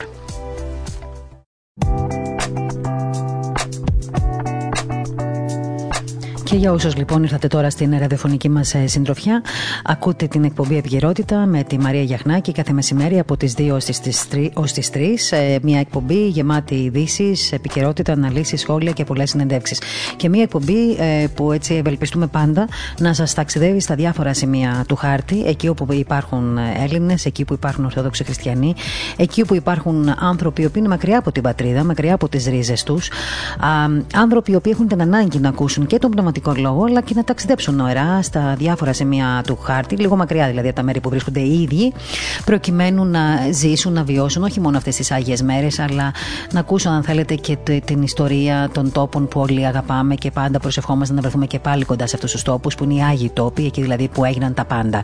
Εκεί που γεννήθηκε ο Χριστός, εκεί που ε, περπάτησε ε, τον, έτσι, το γολγοθά του ε, μαρτυρίου του, εκεί που σταυρώθηκε, εκεί που αναστήθηκε. Εκεί δηλαδή που είναι το Α και το ωμέγα της ζωής μας. Και αφού ακούσαμε στην αρχή της εκπομπής μας και τον ευχαριστούμε για άλλη μια φορά, του Σεβασμιότατο Μητροπολίτη Λίου, τον ε, κ. Αθηναγόρα, να μας μιλάει για την απόφαση της ε, ΔΙΣ ε, και να μας ανακοινώνει ουσιαστικά ότι υπήρχε μια πολύ καλή συνεργασία ανάμεσα στην, ε, στην ε, Αρχιεπισκοπή ε, και στην κυβέρνηση, στην Εκκλησία δηλαδή και την κυβέρνηση, για το άνοιγμα των εκκλησιών, έστω και αυτές τις ημέρες. Δεν μπορούμε να πούμε ότι είμαστε πλήρως ευχαριστημένοι βεβαίως, αλλά γνωρίζοντας και την κατάσταση που επικρατεί, είμαστε σε μια φάση αναμονής και παρακαλούμε και ελπίζουμε και να μας ελέγχει ο καλός Θεός σύντομα να ανοίξουν τελείως οι εκκλησίες μας και να μπορεί ο καθένας να πάρει το μερίδιο που του ανήκει από αυτή τη ε, ζωή που όλοι ευελπιστούμε να ξαναζήσουμε μέσα στις εκκλησίε μας. Αμέσως μετά η κυρία Λινού, ε, την οποία φιλοξενήσαμε και εκείνη πριν από λίγο, αναφέρθηκε στο, στην έννοια της φούσκας, ε, αναφέρθηκε στο θέμα των τεστ, αναφέρθηκε στο θέμα α, που αφορά τους εμβολιασμούς, τις φοβίες που έτσι έχει γεμίσει ο κόσμος. Μας μίλησε για την θνητότητα, γιατί δεν είναι υψηλή κατά τη γνώμη της, αυτό είπε. Και μάλιστα μας ανα, αναφέρθηκε η ίδια και για το αν ε, είναι πιθανό κατά τη γνώμη της να ζήσουμε και ένα τρίτο κύμα πανδημίας. Όλα αυτά όμως ε, για όσους δεν προλάβατε να, τα, να τους ακούσετε, σας θυμίζω ότι ε, μπορείτε όταν τελειώνει η εκπομπή κάθε μέρα να αναζητήσετε τα podcast της εκπομπής μας. Ε, τα οποία podcast είναι ουσιαστικά όλη η εκπομπή. Ό,τι έχει έτσι ξεκινήσει, αρχίσει από τις 2 μέχρι και την ώρα που τελειώνουμε, όλες τις συνεντεύξεις μας, κανονικά την εκπομπή μας. Δηλαδή, ενώ είναι ζωντανή, όπως όλοι γνωρίζετε, μπορείτε όμως πολύ σύντομα να έχετε και το podcast καθημερινά για να μπορείτε να ενημερώνεστε για τα όσα είπαμε και με όσους μιλήσαμε. Πριν πάμε όμως ε, στο χωριό των Πιμένων, γιατί είπαμε πριν ότι αυτό το ταξίδι είναι πολύ ιδιαίτερο για μας, γιατί σήμερα θα πάμε στο χωριό των Πιμένων. Ε, αύριο και μεθαύριο και τις επόμενες μέρες όμως θα πάμε και στη Βιεθλέμ. Θα πάμε και στο σπήλαιο ε, της Γεννήσεως, αλλά και στο σπήλαιο των Μάγων. Ε, θα πάμε και στο κάθισμα της Παναγίας. Θα τα πούμε όλα αυτά αυτές τις μέρες. Θέλω νοερά να ταξιδέψουμε μέχρι τους Αγίους Τόπους. Μη στενεχωριέστε όλοι εσείς που δεν μπορείτε να φτάσετε εκεί, αλλά και ε, αυτοί που πήγατε μέχρι τώρα, οι, οι ακροατές μας που έχετε πάει στους Αγίους Τόπους, που έχετε προσκυνήσει και που τα έχετε δει όλα αυτά τα οποία, για τα οποία μιλάμε αυτές τις μέρες. Αλλά και για όλους εσάς που δεν έχετε πάει ποτέ στου Αγίου Τόπου, θα προσπαθήσουμε να ταξιδέψουμε όλοι μαζί νοερά σε αυτά τα μέρη. Ωστόσο, λοιπόν, ε, ε, θέλω να σας θυμίσω τον μεγάλο γιορτινό διαγωνισμό μας, αυτόν δηλαδή που ε, κάνει το πεμπτουσία.fm και το Ινστιτούτο Άγιος Μάξιμος Γρεκός. Ε, σας θυμίζω ότι δίνουμε 10 USB με ύμνους των Χριστουγέννων του Ματθαίου Βατοπεδινού από την σειρά Βατοπεδινή Ψαλτική Παράδοση. Ο διαγωνισμός μας, ε, ο οποίος έχει ξεκινήσει ε, εδώ και μία εβδομάδα, θα ε, ολοκληρωθεί την Παρασκευή 18 Δεκάτου. Μέχρι εκείνη την ημέρα, δηλαδή μέχρι την Παρασκευή αυτή, θα μπορείτε να μπαίνετε στη σελίδα μας στο Facebook, θα βρείτε το post του διαγωνισμού και θα κάνετε ένα σχόλιο με τις χριστουγεννιάτικες ευχές σας. Δηλαδή θα μπείτε στο Facebook, θα βρείτε τη σελίδα πεμπτουσία.fm και αμέσως εκεί θα μπορείτε να κάνετε ευχές για τα Χριστούγεννα. Μόλις κάνετε ευχές για τα Χριστούγεννα, αμέσως αυτόματα θα πάρετε μέρος στην κλήρωση η οποία θα ολοκληρωθεί το Παρασκε... την Παρασκευή 12, ε, συγγνώμη, 18 του, λίγο μετά τις 2.30 και θα την κάνουμε εδώ στην εκπομπή Επικαιρότητα αυτή την κλήρωση. Κάντε λοιπόν ένα like και ένα share στο post αν θέλετε, αλλά κυρίως αφήστε ε, τα σχόλιά σας και τις ευχές σας για τα Χριστούγεννα. Είναι ωραίο πράγμα να δίνουμε ευχές και είναι ωραίο πράγμα να διαβάζουμε τις ευχές των ανθρώπων. Δίνει κουράγιο σε όλους μας, ε, δίνει δύναμη για την καθημερινότητά μας και έτσι έχουμε και την αίσθηση ότι είμαστε όλοι μαζί ε, μπροστά σε αυτή την ε, πανδημία, έτοιμοι να την νικήσουμε και να επιστρέψουμε όλοι στην, στην καθημερινότητά μας. Τώρα λοιπόν θα πάμε στο χωριό των Μημένων, στην Πετσαχούρ. Εκεί όπου είναι και τα χωράφια της Παναγίας μας. Εκεί που όπως σας είπα και στην αρχή οι, οι απλοί ποιμένες της Βιθλέμ, πρώτοι αυτοί μετά την κυρία Θεοτόκο, αξιώθηκαν να λάβουν αυτό το πανχαρμόσυνο άγγελμα, το όντως Ευαγγέλιο. Ένα περίπου χιλιόμετρο ανατολικά της Αγίας Πόλεως της Βιθλέμ, εκεί δηλαδή που πρωτακούστηκε το αγγελικό μήνυμα «Δόξα εν υψίστης Θεό και πηγής ειρήνη», εκεί βρίσκεται το χώριο των ποιμένων Μπετσαχούρ. Εκεί λοιπόν θα πάμε και εμείς τώρα και να καλησπερίσουμε τον ε, Πάτερ Γνάτιο, αρχιμανδρίτη της ε, Ιεράς Μονής εκεί στο χωριό των Ποιμένων. Σας ευχαριστώ πάρα πολύ την ευχή σας και χαιρόμαστε ιδιαίτερα που σας έχουμε στο ραδιοφωνικό μας ε, αέρα. Να είστε καλά και εγώ σας ευχαριστώ πολύ. Καταρχήν πώς είστε στην υγεία σας, είστε όλοι καλά εκεί; Δόξα τω Θεώ, δόξα τω Θεώ. Πολύ καλά, ευχαριστούμε. Ε, χαιρόμαστε ιδιαίτερα που σας ακούμε, γιατί ξέρετε πολύ καλά πόσο αγαπάμε τους Αγίους Τόπους και πόσο συχνά έτσι συνηθίζαμε να βρισκόμαστε κοντά στα Άγια Προσκυνήματα. Αυτή τη φορά όμως δυστυχώς η πανδημία μας κρατάει μακριά από τους Αγίους Τόπους. Γι' αυτό θα ήθελα λοιπόν, Πάτερ μου, να επιχειρήσουμε έτσι ένα νοερό ταξίδι, μια, ε, ένα νοερό ταξίδι τους ακροατές μας καταρχήν. Θα θέλαμε λοιπόν να μας πείτε δύο λόγια για την ιστορία εκεί της μονής που είστε εσείς στο χωριό των Ποιμένων. Μάλιστα, η Μονή των Ποιμένων και των Αγγέλων, όπως ονομάζεται, που είναι και μετόχη της Λάβρας του Αγίου Σάβα, γνώρισε μεγάλη ακμή κατά τα πρώτα χριστιανικά χρόνια.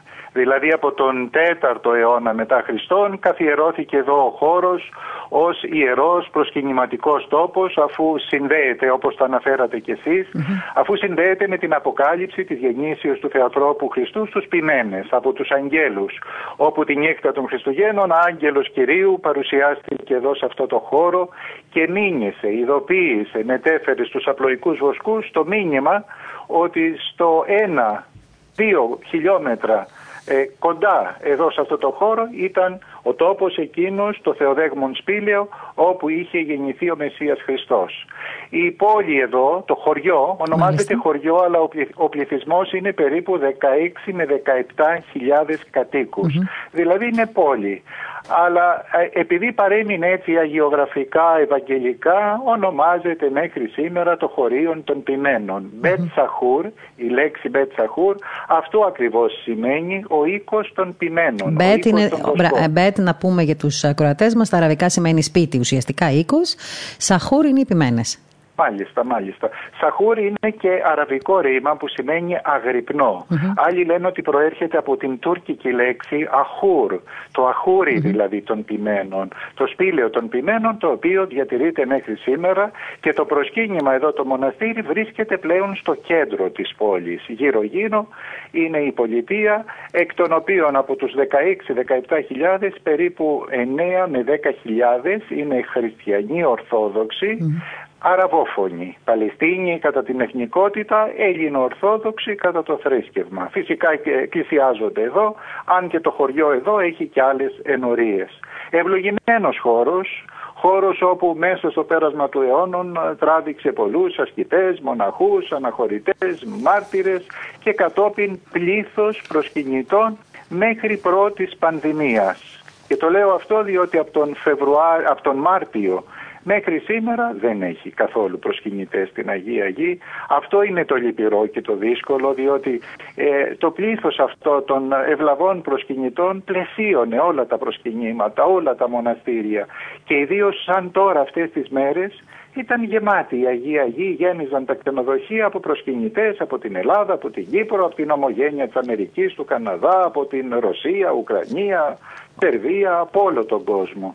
Και ερχόντουσαν να προσκυνήσουν και εδώ στο χώρο των ποιμένων όπου εδώ δόθηκε πρώτα το μήνυμα στους βοσκούς, εδώ άκουσαν το δόξα εν της Θεό και έσπευσαν μέσα στη νύχτα με ένα πρόβατο στα χέρια τους ως ταπεινό δώρο προς τον Θεάνθρωπο Χριστό πήγαν προσκύνησαν στην Αγία Φάτνη, στη Βασιλική της Γεννήσεως και λέγει ο Ευαγγελιστής Λουκάς ότι επέστρεψαν με τα μεγάλης χαράς και δοξολογίας επειδή πρώτοι αυτοί ως αυτόπτες μάρτυρες αξιώθηκαν να προσκυνήσουν το Μεσσία Χριστό. Είναι πολύ συγκινητικό και αυτό νομίζω, όπως και άλλα σημεία βεβαίως, ε, αλλά αυτό είναι πολύ συγκινητικό να σκέφτεται κανείς ότι αγράμματοι ε, άνθρωποι, βοσκοί, χωριάτες ουσιαστικά, απλοί, ταπεινοί, ήταν οι πρώτοι αυτοί που δέχθηκαν το μήνυμα της Θείας Ενανθρωπίσεως. Αυτό είναι πολύ συγκινητικό κατά τη, έτσι, κατά τη δική μου γνώμη. Αυτό με συγκινεί πάντα πάρα πολύ όταν το σκέφτομαι. Και νομίζω, και, τους, και νομίζω και όλους μας, ε, όλους μας. Δηλαδή είναι ένα μήνυμα αυτό, ότι αυτοί οι άνθρωποι οι αγράμματοι δέχτηκαν το μήνυμα της Θείας Ενανθρωπίσεως. Αυτό συγκίνησε και εμένα όταν έφτασα πριν από 27 χρόνια προσκυνητής από την Πάτρα εδώ στους Αγίους Τόπους. Φυσικά πάντοτε αγαπούσα τους ποιμένες, πάντοτε αγαπούσα τους βοσκούς, αλλά όταν ήλθα εδώ προσκυνητής και ο τότε γέροντας Σεραφείμ, ο, ο πνευματικός και ηγούμενος της Λάβρας του Αγίου Σάβα, όταν μας διηγήθηκε ότι εδώ ήταν οι βοσκοί με τα προβατάκια, οι απλοϊκοί αυτοί ποιμένες, εδώ οι άγγελοι παρουσιάστηκαν, ε, όλη η απλότητα του χώρου και η ταπείνωση και το μήνυμα αυτό που έβγαινε και βγαίνει από αυτό το χώρο ε, δεν με άφησαν να ξαναφύγω πίσω. Και από προσφυνητής την τρίτη μέρα βρέθηκα να είμαι δόκιμος μοναχός εδώ στην Μονή των Ποιμένων.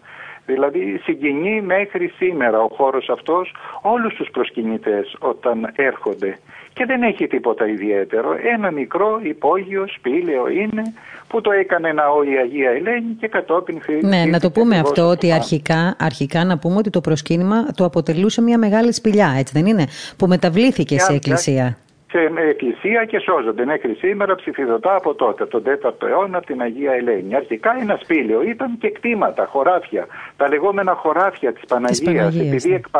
Εκ παραδόσεως αναφέρεται ότι εδώ αυτά τα κτήματα, οι αγροί των ποιμένων, ήταν περιουσία αγροί του των Αγίων Θεοπατώρων. Mm-hmm. Οι αγροί του Βόζ και της Ρούθ, μάλιστα. Μετέπειτα αναφέρονται σαν περιουσία των Αγίων Θεοπατώρων, δηλαδή της Παναγίας μας, των γονέων της. Τα οποία περιήλθαν στην ιδιοκτησία των Προπατώρων, οπότε είναι τα χωράφια της Παναγίας, όπως λένε όλοι. Έτσι λένε, το, το προσκύνημα δηλαδή πάντα για τους προσκυνητές είναι γνωστός και τα χωράφια της Παναγίας μας. Ε, τώρα, ε, ε, νομίζω ότι και στο, παλαιότερα πριν την ε, ε βρισκόταν και ο τάφος των ποιμένων, έτσι δεν είναι, στην, ε, στην, στο σπήλαιο αυτό. Σήμερα. Ναι, είναι, είναι και μέχρι σήμερα, ναι. Κενός είναι ο τάφος, διότι τα λείψανα των ποιμένων τα πήραν οι σταυροφόροι τον 12ο αιώνα και μεταφέρθηκαν τότε στην Κωνσταντινούπολη και από την Κωνσταντινούπολη στην Ιταλία.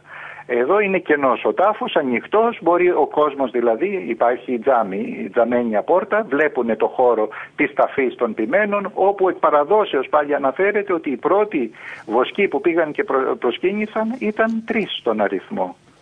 Και οι αρχαιολόγοι εδώ εντόπισαν το χώρο πριν από χρόνια με ανασκαφές και φαίνονται σαν να είναι τρεις τάφοι μέσα στο σπήλαιο δυτικά του σπηλαίου. Mm-hmm. Πάτερ μου, όταν πρωτοφτάσατε, μας είπατε βέβαια στην αρχή, όταν πρωτοφτάσατε εκεί, ε, ως προσκυνητής είπατε πήγατε και μετά παραμείνατε ως δόκιμος και σήμερα είστε, ε, είναι έτσι, είστε μόνιμα πλέον εκεί. Ε, όταν πρωτοφτάσατε ε, και προσκυνήσατε και μου είπατε ότι σας συγκίνησε η σκέψη ότι εκεί ήταν οι φτωχοί βοσκοί οι οποίοι ουσιαστικά έμαθαν για τη γέννηση του Θεανθρώπου πρώτοι. Ε, αυτό που σας κράτησε σε αυτούς τους τόπους, γιατί εγώ που έχω έρθει και νομίζω και όσοι μας ακούνε που έχουν έρθει, έρθει ξέρουν ότι δεν είναι πάρα πολύ απλό πράγμα και εύκολο να διακονείς τα άγια αυτά προσκυνήματα στην Παλαιστινιακή γη με όλα αυτά τα προβλήματα που υπάρχουν κατά διαστήματα λόγω σειράξεων, πολέμων, διαμαχών κλπ. Πώς ένας άνθρωπος μπορεί να στηριχθεί και να, έτσι, να μείνει εκεί χωρίς να σκεφτεί, ε, να, χωρίς να έχει δεύτερη και τρίτη σκέψη να, να φύγει από αυτόν τον τόπο; Διότι πάντα ξέρουμε πολύ καλά ότι σε όλα τα άγια προσκυνήματα μπαίνει σε κίνδυνο και η ζωή όλων εσάς που τα διακονείτε για τους λόγους που αναφέραμε πριν από λίγο. Τι είναι αυτό λοιπόν που στηρίζει έναν άνθρωπο σαν εσάς να παραμένει εκεί και να δίνει την τη μάχη του καθημερινά; Οι ίδιες οι πέτρες, ο ίδιος ο χώρος, η, η χάρη, ο αγιασμός των τόπων. Εγώ μόνος μου είμαι εδώ στο μοναστήρι. Δεν υπάρχει ναι. συνοδεία. Ο τελευταίος μοναχός Όπως... το 2005. Όπως και στα περισσότερα βέβαια μοναστήρια μας, έτσι. Είναι σχεδόν ένα.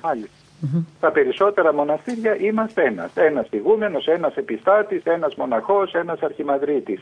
Είναι η χάρη των Παναγίων τόπων, αλλά και η σκέψη του καθενός από εμάς ότι Θεέ μου, πού πατάω, πού βρίσκομαι, τι χώρος είναι αυτός, δεν χορταίνεται ο κάθε χώρος εδώ των Αγίων Τόπων. Πανάγιος Τάφος, η Γεστημανή, το Θαβόρι, Καπερναούμ.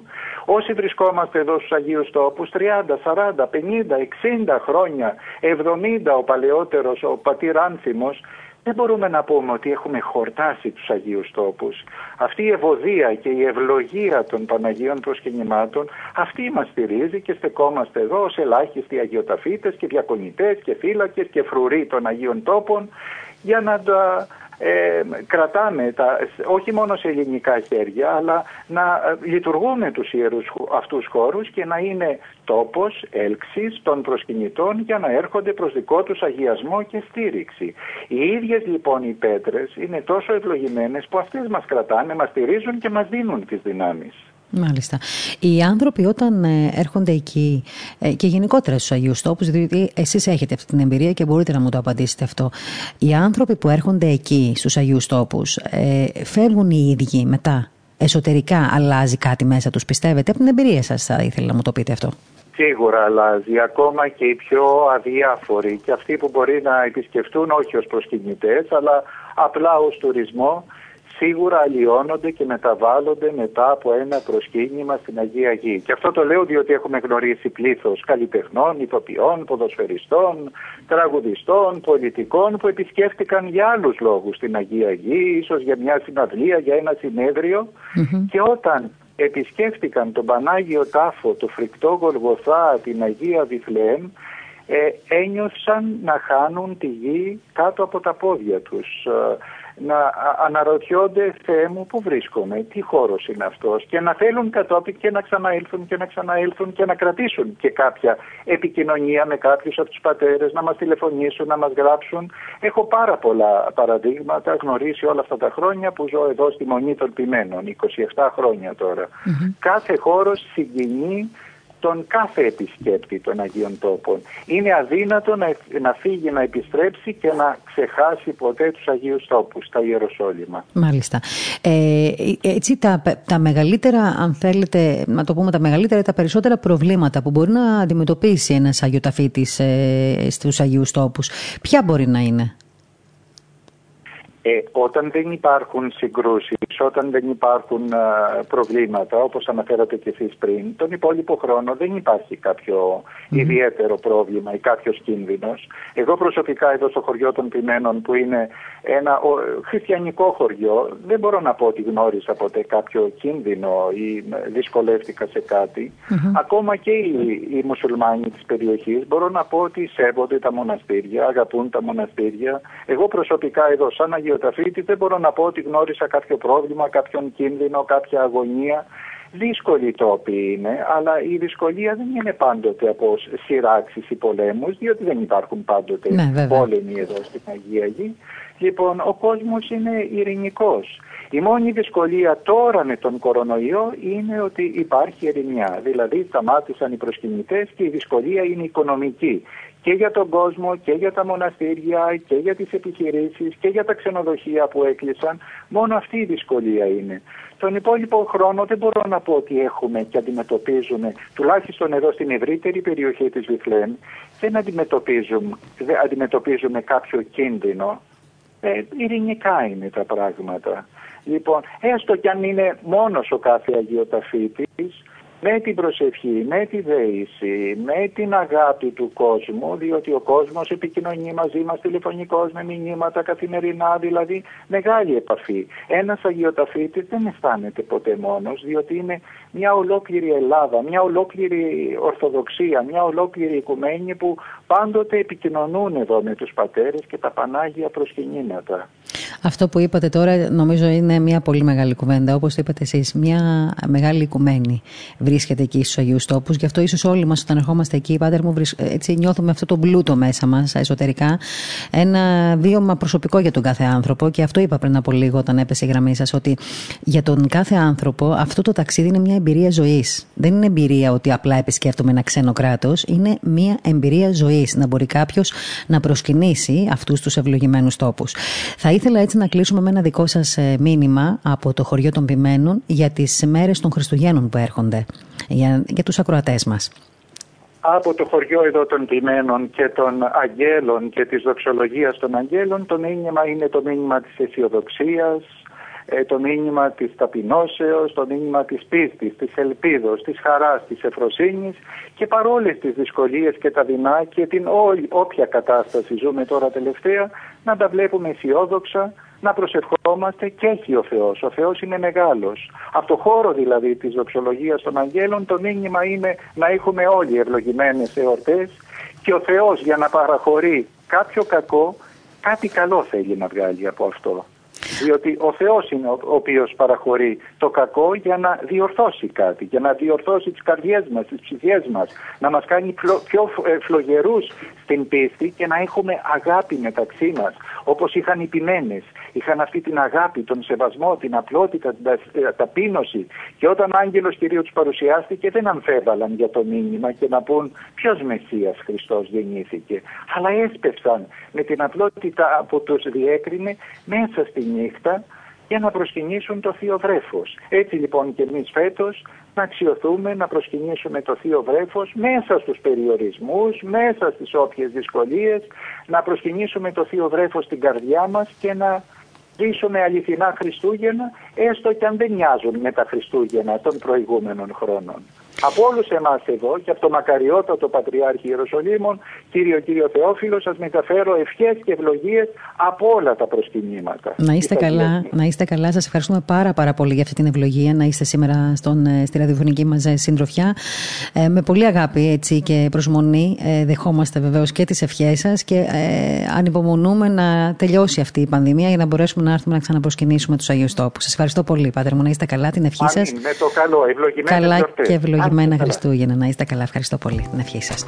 Ήταν λοιπόν ο Πάτερ Γνάτιο, Αρχιμανδρίτης, στο Ιερά Μονή ε, των Βιμένων, στο χωριό Μπέτ Σαχούρ, εκεί στην Παλαιστινιακή γη, κοντά στην ε, Βιθλέμ, εκεί δηλαδή που θα ταξιδέψουμε και την επόμενη εβδομάδα για να συνομιλήσουμε ε, και με τη Βιθλέμ και με, τους, και με, την, ε, και με το κάθεμα του προφητηλία και με άλλες περιοχές ε, της Αγίας Γης που αυτές τις μέρες ας κάνουμε ένα προσκύνημα, έστω και ραδιοφωνικό. Δεν μπορούμε να είμαστε εκεί διαζώσεις. Τι να κάνουμε, ας είμαστε νοερά εκεί, ας προσευχηθούμε από τα σπίτια μας, σαν να βρισκόμαστε εκεί στους Αγίους Τόπους, εκεί που γεννήθηκε ο Χριστός, αυτή την ταπεινή φάτνη, σε αυτό το χαμηλό σπήλαιο που ε, όσοι έχουμε πάει ξέρουμε τι σημαίνει και ξέρουμε που γεννήθηκε ο σωτήρας του κόσμου. Έτσι λοιπόν, ε, ολοκληρώσαμε και αυτό μας το ταξίδι σήμερα στο χωριό των Ποιμένων. Ε, τώρα, πριν κλείσουμε και πριν σας πω πάλι για το διαγωνισμό. Θέλω να σας αναφέρω έτσι και μια ε, τελευταία είδηση της τελευταίας στιγμής ε, όσον αφορά στον κορονοϊό. Έκτακτη σύσκεψη είχαμε από τον Υπουργό Δημόσιας Τάξης, τον κύριο Χρυσοχοίδη, στη Δυτική Αττική, ο οποίος Υπουργός είπε ότι αν χρειαστεί θα σφραγιστούν περιοχές ακόμα και σπίτι-σπίτι. Κανείς δεν μπορεί να κάνει του κεφαλιού του, είπε ο Υπουργός. Και αυτό το μήνυμα έστειλε ο Υπουργός Προστασίας του Πολίτη μετά από μια ευρεία σύσκεψη στην Ελευσίνα για την εξέλιξη της πανδημίας στη Δυτική Αττική. Ο Υπουργός, μάλιστα, στην, ε, αυτή, στη σύσκεψη ε, που συμμετείχε, ε, αναφέρθηκε στα θέματα αυτά τα πολύ σοβαρά που μας απασχολούν όλους και είπε ότι σε αυτή, την, σε αυτή τη δυσκολία πρέπει πάντα να σκεφτόμαστε πώς πρέπει να αντιμετωπίσουμε για το καλό της υγείας μας. Εκεί λοιπόν ε, συμμετείχε και ο ε, Γενικός Γραμματέας της Πολιτικής Προστασίας, ο κ. Ε, Βασίλης Παπαγεωργίου, αλλά και διάφοροι εκπρόσωποι της περιφέρειας και δήμαρχοι της Δυτικής Αττικής, αλλά και άλλοι υγειονομικοί φορείς. Ήταν κάθετος λοιπόν ο κ. Χρυσοχοίδης και με δύο, δύο λόγια είπε: Δεν έχω λέει να πω πολλά, στην πραγματικότητα έχω να πω μόνο ένα. Κανείς δεν μπορεί να κάνει του κεφαλιού του. Είμαστε εδώ για να βοηθήσουμε, να εξηγήσουμε, να συνδράμουμε, αλλά του κεφαλιού του κανείς. Σε αντίθετη περίπτωση θα σφραγιστούν περιοχές, ακόμη και σπίτι-σπίτι. Δεν είναι ούτε απειλή ούτε προειδοποίηση. Είναι απόφαση και θα γίνει αν χρειαστεί. Αυτό είπε λοιπόν ο Υπουργός. Και να θυμίσω ότι ο κύριος Πέτσας είπε ότι αν χρειαστεί θα ληφθούν σκληρότερα μέτρα σε περιφερειακές ενότητες. Είχε προλογίσει μάλλον αυτά που θα λέγει ο κύριος ε, Χρυσογοίδη, όπως καταλαβαίνετε διότι αυτά τα είπε νωρίτερα ο κυβερνητικός εκπρόσωπος και ζήτησε από τους πολίτες να είναι ιδιαίτερα προσεκτικοί την περίοδο των εορτών, έτσι ώστε να μην υπάρξει αναζωπήρωση των κρουσμάτων. Α, λοιπόν, αυτά τα νέα μέχρι σήμερα. Ε, Σας θυμίζω ε, τον διαγωνισμό μας. Ε, όσοι από εσάς θέλετε να κερδίσετε ένα από τα 10 USB που δίνουμε με ύμνους των Χριστουγέννων, του Ματθαίου Βατοπεδινού, από τη σειρά Βατοπεδινή Σαλτική Παράδοση. Σας θυμίζω ότι ο διαγωνισμός μας θα, θα κρατηθεί μέχρι και την Παρασκευή 18 Δεκάτου. Μπορείτε να μπείτε στη σελίδα μας στο Facebook, στη σελίδα του ραδιοφώνου δηλαδή, πεντουσία.fm και εκεί θα βρείτε την ανάρτηση του διαγωνισμού μας. Εκεί μπορείτε να κάνετε ένα σχόλιο με τις χριστουγεννιάτικες ευχές σας και αυτόματα να είστε ένας από τους ενδυνάμει νικητές αυτών των USB που είναι πραγματικά υπέροχα. Και αυτές τις μέρες σα ακούσουμε λίγο παραπάνω. Όχι μόνο μουσική, αλλά και ύμνους. Τους ύμνους να ακούσουμε. Αυτοί να μας φέρουν κοντά λίγο στο σπήλο της γεννήσεως. Η κλήρωση θα γίνει την Παρασκευή το μεσημέρι, λίγο μετά τις 2.30 εδώ στην εκπομπή τη δική μας, στην εκπομπή Επικαιρότητα, στο ραδιόφωνο της Πεμπτουσίας. Ε, θέλω να σας ευχαριστήσω όλους για τα θερμά σας μηνύματα. Ε, θέλω να πω ότι ίσως μάλλον παραμονή Χριστουγέννων, θα δούμε ποια μέρα θα σταματήσουμε την ε, ζωντανή μας εκπομπή. Νομίζω ότι ίσως να βγάλω μερικούς από εσάς που μας γράφετε στα τηλεφωνήματα, ε, στα, στον αέρα. Θα ήθελα πολύ να τα βγάλουμε αυτά τα τηλεφωνήματα. Αν αντέχετε, γιατί και κάποιες ώρες που βλέπω ότι μας ακούτε δεν είναι πολύ καλές για εσά, αλλά θα καταφέρουμε νομίζω να τα πούμε και στο τηλέφωνο. Όσοι από εσάς λοιπόν θέλετε ραδιοφωνικά, θα σας δώσουμε την ευκαιρία να ευχηθείτε και να σας ακούσουν και οι δικοί σας εδώ στην ε, Ελλάδα. Από την άλλη πλευρά, θέλω να ε, στείλω την αγάπη μου στις ε, ομογενειακές ενώσεις, οι οποίες ξέρω ότι τα podcast μας τα αγαπούν πολύ και σας έχουμε υποσχεθεί ότι θα κάνουμε και άλλες εκπομπές podcast. Εδώ ο ηχολήπτης μας μας το χρωστάει, δεν μας έχει δώσει απάντηση ακόμα για το πότε θα έχουμε όλες μας τις εκπομπές. Θα τις έχουμε όμως. Λοιπόν, να είστε όλοι καλά να είστε προσεκτικοί, να μην ξεχνάτε σας παρακαλώ πολύ αυτές τις ημέρες. Ε, όλοι έχουμε προβλήματα, μπορεί οικονομικά, μπορεί υγείας, μπορεί διάφορα, οικογενειακά κλπ. Όμως αυτό δεν σημαίνει ότι πρέπει να αποκλειόμαστε από τους υπόλοιπους ανθρώπους. Μπορεί να μην μπορούμε να φτάνουμε κοντά τους, ούτε να τους φίξουμε το χέρι, ούτε να τους πάρουμε μια αγκαλιά. Όμως ένα πιάτο φαΐ, μια ζεστή ζακέτα, ένα κασκόλ που μπορεί να μας περισσεύει ή ακόμα κι αν δεν μας περισσεύει, ας δώσουμε και κάτι από το έλλειμμα μας. Δεν είναι κακό. Δώστε τίποτα σε αυτούς τους ανθρώπους, κάτι, κάτι που να τους έτσι να νιώσουν ότι κάποιος τους σκέφτεται. Και δεν μιλάω μόνο για τους ανθρώπους που είναι στον δρόμο και κοιμούνται, αλλά και στην διπλανή πόρτα. Να χτυπήσουμε μια διπλανή πόρτα, να δώσουμε ένα γλυκό, να δω... έτσι ένα χαμόγελο, έστω και από μακριά. Α το αφήσουμε στις βεράντες, στις αυλές. Υπάρχουν τρόποι, θα τους βρούμε για να μην έρθουμε σε επαφή με αυτούς τους ανθρώπους.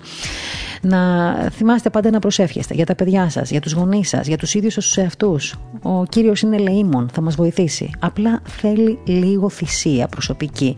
Και τι θυσία ζητάει, λίγο προσευχή. Αυτή είναι η θυσία που ζητάει ο Θεός από εμά. Σας ευχαριστώ πολύ. Καλό σας απόγευμα.